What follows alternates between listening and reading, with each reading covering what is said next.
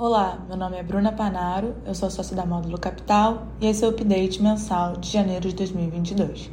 No mês de janeiro, o Ibovespa apresentou uma rentabilidade de 7%, representando seu melhor desempenho mensal em mais de um ano.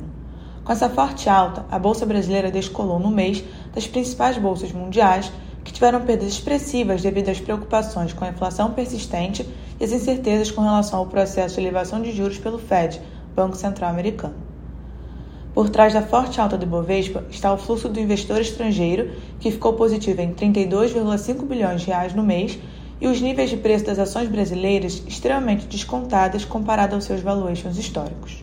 Ainda no mês, com a forte elevação do barril do petróleo no mercado internacional e o seu impacto nos preços dos combustíveis e na inflação, vários atores políticos e o executivo retomaram as discussões para buscar uma solução para as altas dos preços dos combustíveis.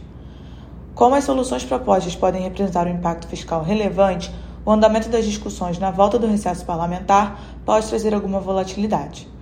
No radar dos investidores, ainda temos o potencial conflito armado entre a Rússia e a Ucrânia, a definição do ritmo e a intensidade do processo de elevação dos juros pelo Fed ao longo de 2022 e a evolução da variante Omicron no mundo, com alguns países já tratando o vírus como endêmico. Em fevereiro, com a volta do recesso parlamentar, o foco estará na busca da solução para o preço dos combustíveis e o seu impacto fiscal nas contas do governo.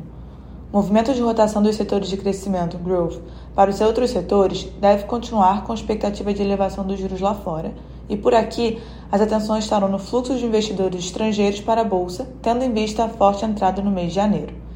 Em portfólio atribuição, os principais setores que contribuíram positivamente para o fundo foram financeiros diversos, com B3 e BTG, e imobiliários shoppings, como Multiplan e Guatemi.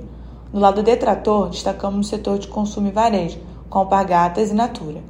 Em relação ao portfólio, no mês fizemos alguns pequenos aumentos no setor de consumo e varejo, reduzimos um pouco o setor de utilidades públicas.